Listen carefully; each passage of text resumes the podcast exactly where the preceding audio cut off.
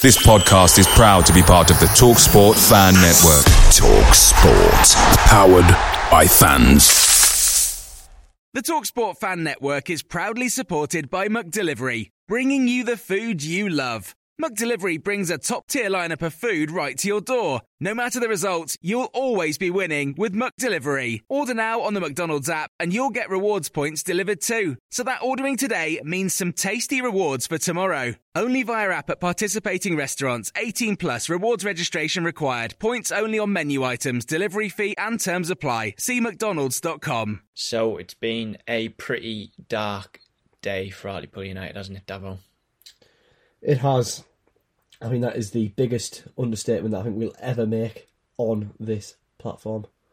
Yeah, so we thought it would be a good idea to do a bit of an emergency podcast, really, because the situation of Pools, you could argue, is getting more and more an emergency as weeks go on. In current form, saying that we've um, lost nine out of 13, it's really not looking good in the slightest. So let's start with a review of Aldershot and a review of Halifax before we get into some other stuff. So, Davo, you were at both games, unfortunately for yourself, um, having to put yourself through that. But uh, let's start with Aldershot then. Give us your thoughts, please.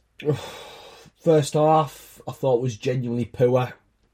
Um, Aldershot controlled the best part, the majority of the first half. We were coming forward, you know, we were, we were having opportunities on the attack, but I just felt every time we came forward, we came forward in dribs and drabs. You know, every time we got the ball in around the 18 yard box, you look up, no one in the box. Mani Dieseruvwe, not where you want him to be. And there was a couple of crosses that just met with no one and either went out for goal kicks, went out for throw ins to Aldershot and didn't really pose much of a threat. Um, but second half, I thought we came out much better. Had a lot more of a say. Had multiple opportunities at goal. Had multiple opportunities where we could have scored, and we finally did score in absolutely spectacular fashion. That man, probably our brightest light at the moment, Mani Dieseruvwe, scoring with a wonderful acrobatic effort, which I thought purely deserved to win the game alone. And I genuinely thought after that, you know, I think we we lads were all in agreement. We thought we might have had enough to hold on, just get through the game, get out of Aldershot with three points, and get back in the road. But a crazy, crazy 43 seconds, I think it was. It could be wrong. You'll have to correct me. No, it was right. Yeah, 43 seconds. 43 seconds. Firstly, a mistake by Joel Gray. I think he was trying to be too fancy, trying to trying to do too much. Sorry, on the right hand side, lost possession, was dispossessed, and then obviously Aldershot came back forward. A, a ball to the back post, which was tapped into an empty net by the the Aldershot player, and just when you think things couldn't get any worse, We kick off Alex Lacey with a wayward. I don't know what he was trying to do. There was no one forward. It was just a, a senseless pass. It was headed straight back. Alex Lacey's then tried to step in to try and put pressure back on his man to try and regain possession. And beknownst to him, he's quickly got a touch on it, poked it past Lacey, and sadly Dolan just didn't have the pace to catch up, and it was slotted straight past Jameson, and that was it. You know, we never recovered. I think we tried to come forward with a couple of chances later on, but nothing we could do turned to goal, and it was just a really disappointing, embarrassing way to lose a game of football. And I think John Askey's sentiments, his statements after that game, I think just summed it up. It was just a terrible way to lose the game, and yeah, a poor defeat. I think one of the worst things and one of the most alarming things from it was the fact that this isn't the first time that we conceded two in such quick succession. I mean, look, it was 43 seconds, so the quickest in terms of the time. Um, but this season we've done that a few times with within the space of a minute or a couple of minutes, and that just should not be happening, whatever uh, you know level of football that you're playing. So we then moved on to Halifax on Tuesday night, and I caught the second half and was extremely disappointed once again. I thought, you know, that defense just looked all over the shot. Obviously, all over the shot. We bring in um, Mattock, which I think was a, a brilliant addition. I think he had experience and stuff to the squad, but again at the back we just looked absolutely awful. I mean, when you're selecting Alex Lacey over Manny Onariase, especially after the weekend he just had, it really does beg the question. This is one of the few moments when I do, and these are the few moments when I do question Askey. Sometimes his selections are just they leave a lot to be desired. Let's just say that. And having seen a chunk of the second half, it was just depressing to watch, really. And we shouldn't have lost that game. I don't think. But once again, we, we couldn't finish our chances. I thought Joe Grey looked really sharp. He made some really good runs down the wing from what I've seen. And, you know, there's a few others I thought Mattock looked solid, but defence is the focal point once again. And for all the wrong reasons. Davo, what were your thoughts? You were there Tuesday night amongst uh, the travelling poolies. I completely agree. I think the word I would use is frustrating. I thought the first half in a sense, wasn't too bad. We were getting forward, but my feelings were the same of that as Aldershot. I thought in the first half, every time we did get forward, it was in dribs and drabs. You compare that to Halifax. Halifax came forward in numbers. Mm-hmm. You know, everyone seemed to be like committing forward. Where Pools, I just thought, well, why aren't we doing the same? It was just a frustrating first half.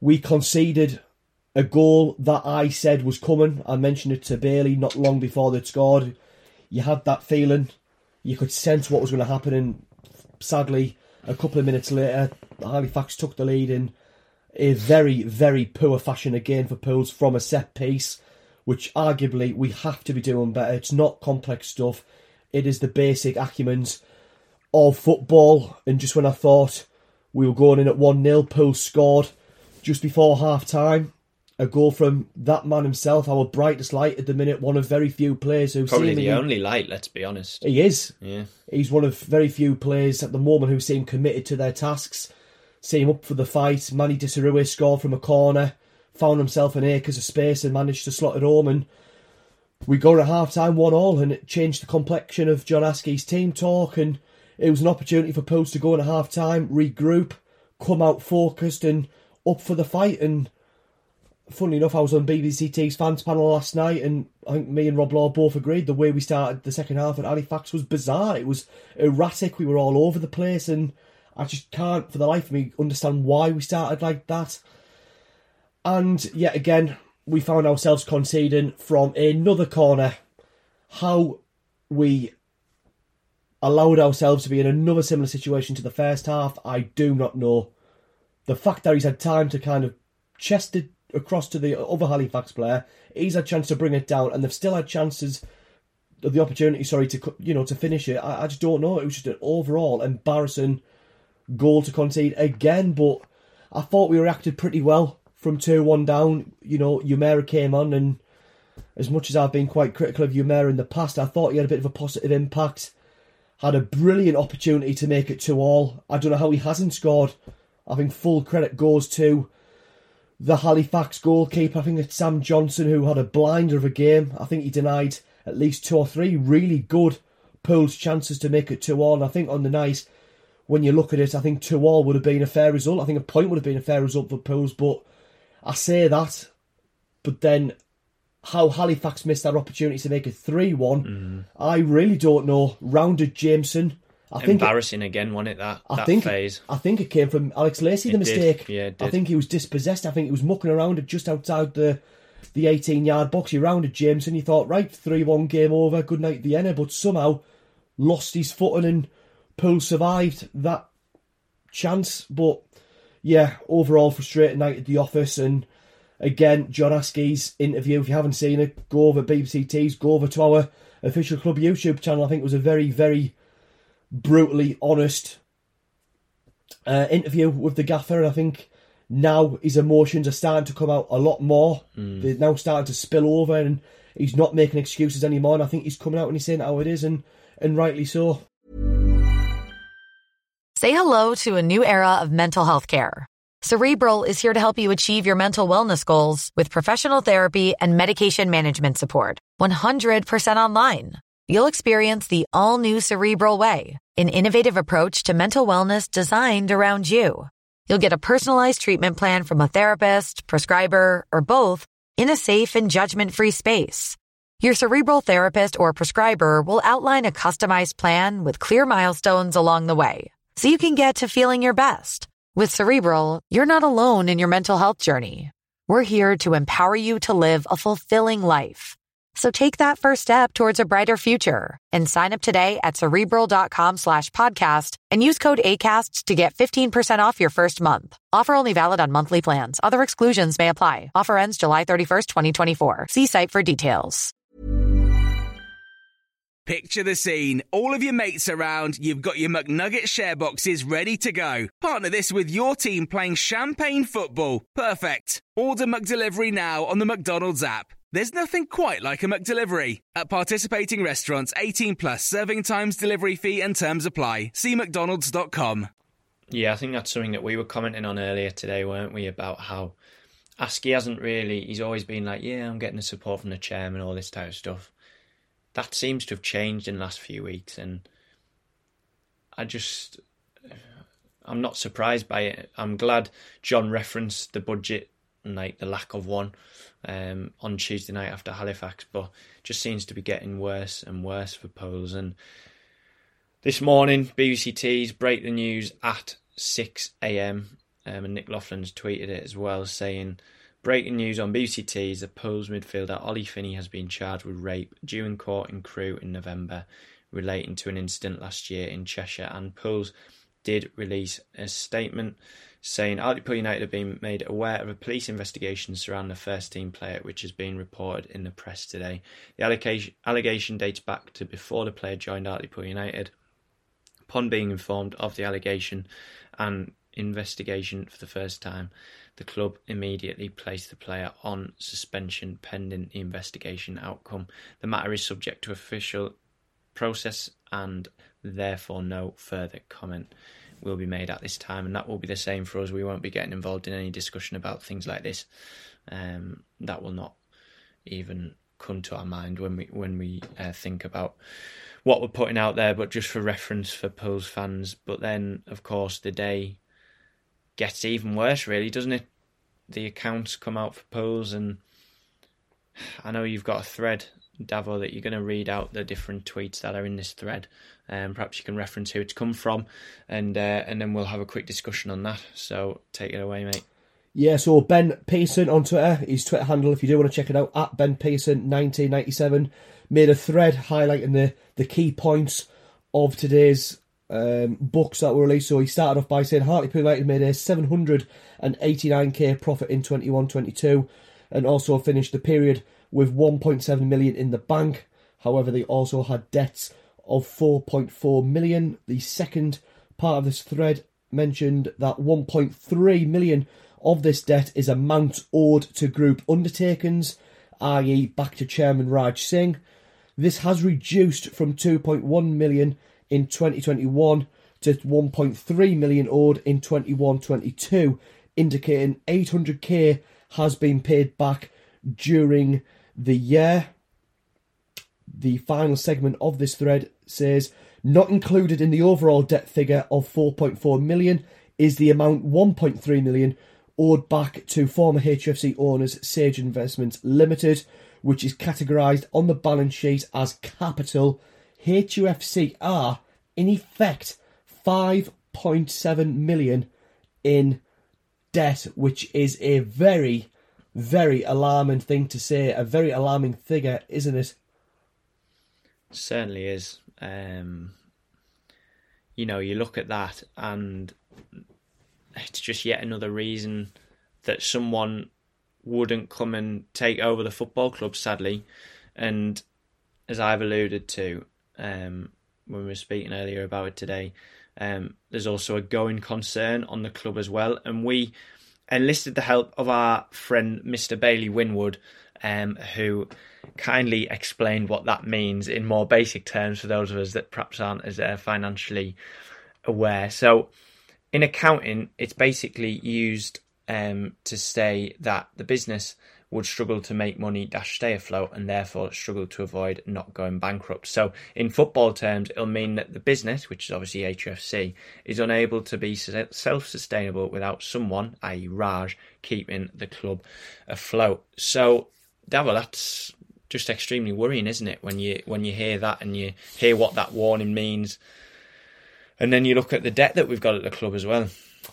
It is It is, but it is difficult because, you've, as you've just alluded to there, I'm not the most clued up when it comes to all this financial talks, especially when it mm. comes to the books being released. So I can't really give too much of a detailed comment on it, but it's not good at all, and it does make you worry about the future, the long term future, because it's like you say, you know, the longer this takeover process goes on, putting two and two together, the larger that debt grows, which in turn you'd think would put people off from buying the football club because whoever comes in would have to take responsibility of either wiping it or start off the process of starting to reduce and pay off that debt, which is a it's a huge astronomical task for someone to come and do and Plus, ask them to invest basically on top of that to make us a football club that's competing at the right end. Exactly, exactly. So it's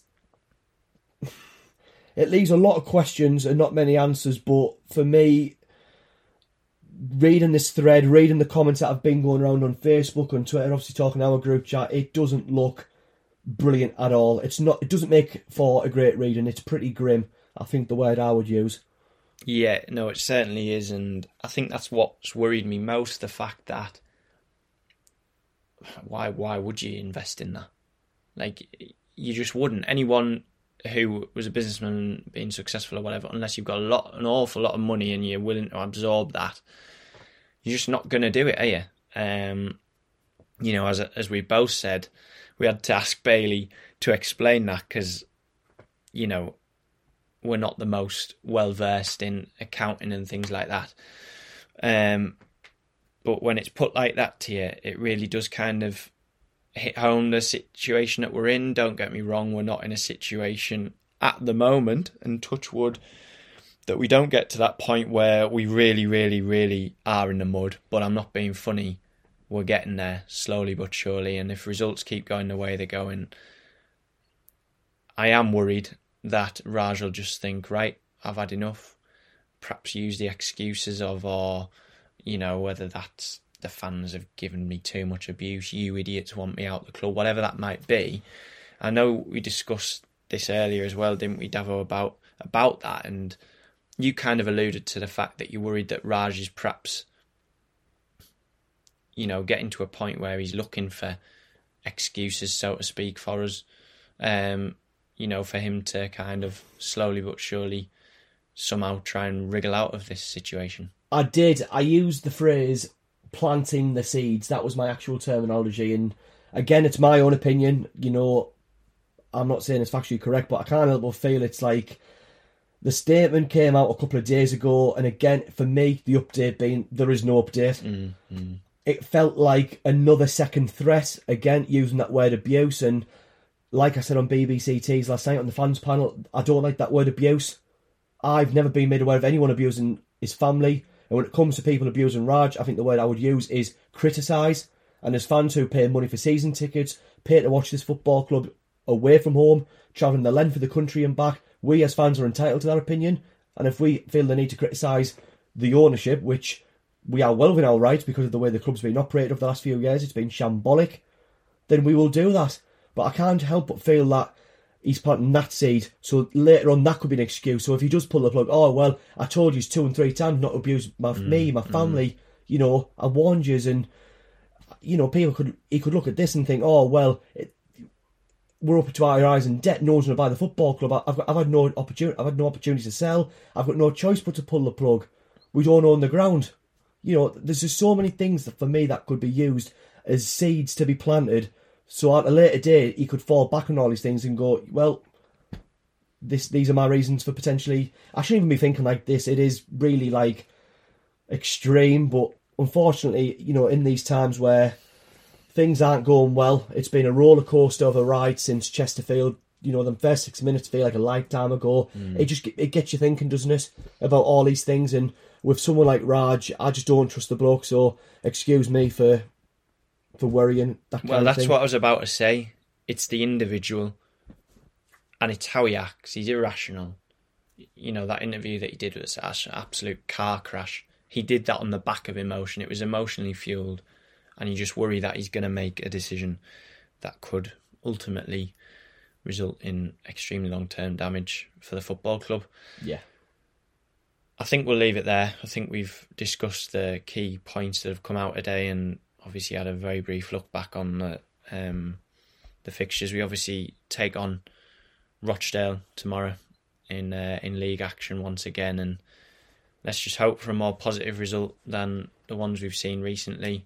I'm not going into it feeling very confident. I don't know about you. You're shaking your head, so I don't think we even need to get an answer out of you, Davo. But um, yeah, I mean, excuses for being so deflated and, and frustrated and probably quite angry at the whole situation that the football club is in at the moment. Um, but as I'm sure many listeners will agree, it's not really surprising, is it, when we've got this man at the helm? And you always say, be careful what you wish for, but you've also got to, as you've rightly said, Davo, people pay the good money to go and watch the club. Will that be home? Will that be away? Will that be season tickets? Investing in, um, you know, club shop stuff, whatever that might be. We're we're all paying customers at the end of the day, and we are all well within our right to um, echo our sentiments and, and say exactly how we feel about the situation. Um, because you know, at the end of the day, we were here long before Raj Singh, and we'll hopefully be here a, a much you know, longer great of time, length of time after after he's uh, gone. So, on that note, of course, we've got to keep the faith. We've got to keep backing the boys, and um, you know, most importantly, never say die. We will see you in the next episode. Away days are great, but there's nothing quite like playing at home. The same goes for McDonald's. Maximize your home ground advantage with McDelivery. Order now on the McDonald's app. At participating restaurants, 18 plus serving times, delivery fee, and terms apply. See McDonald's.com. This podcast is proud to be part of the TalkSport Fan Network. Talk Sport. Powered by fans.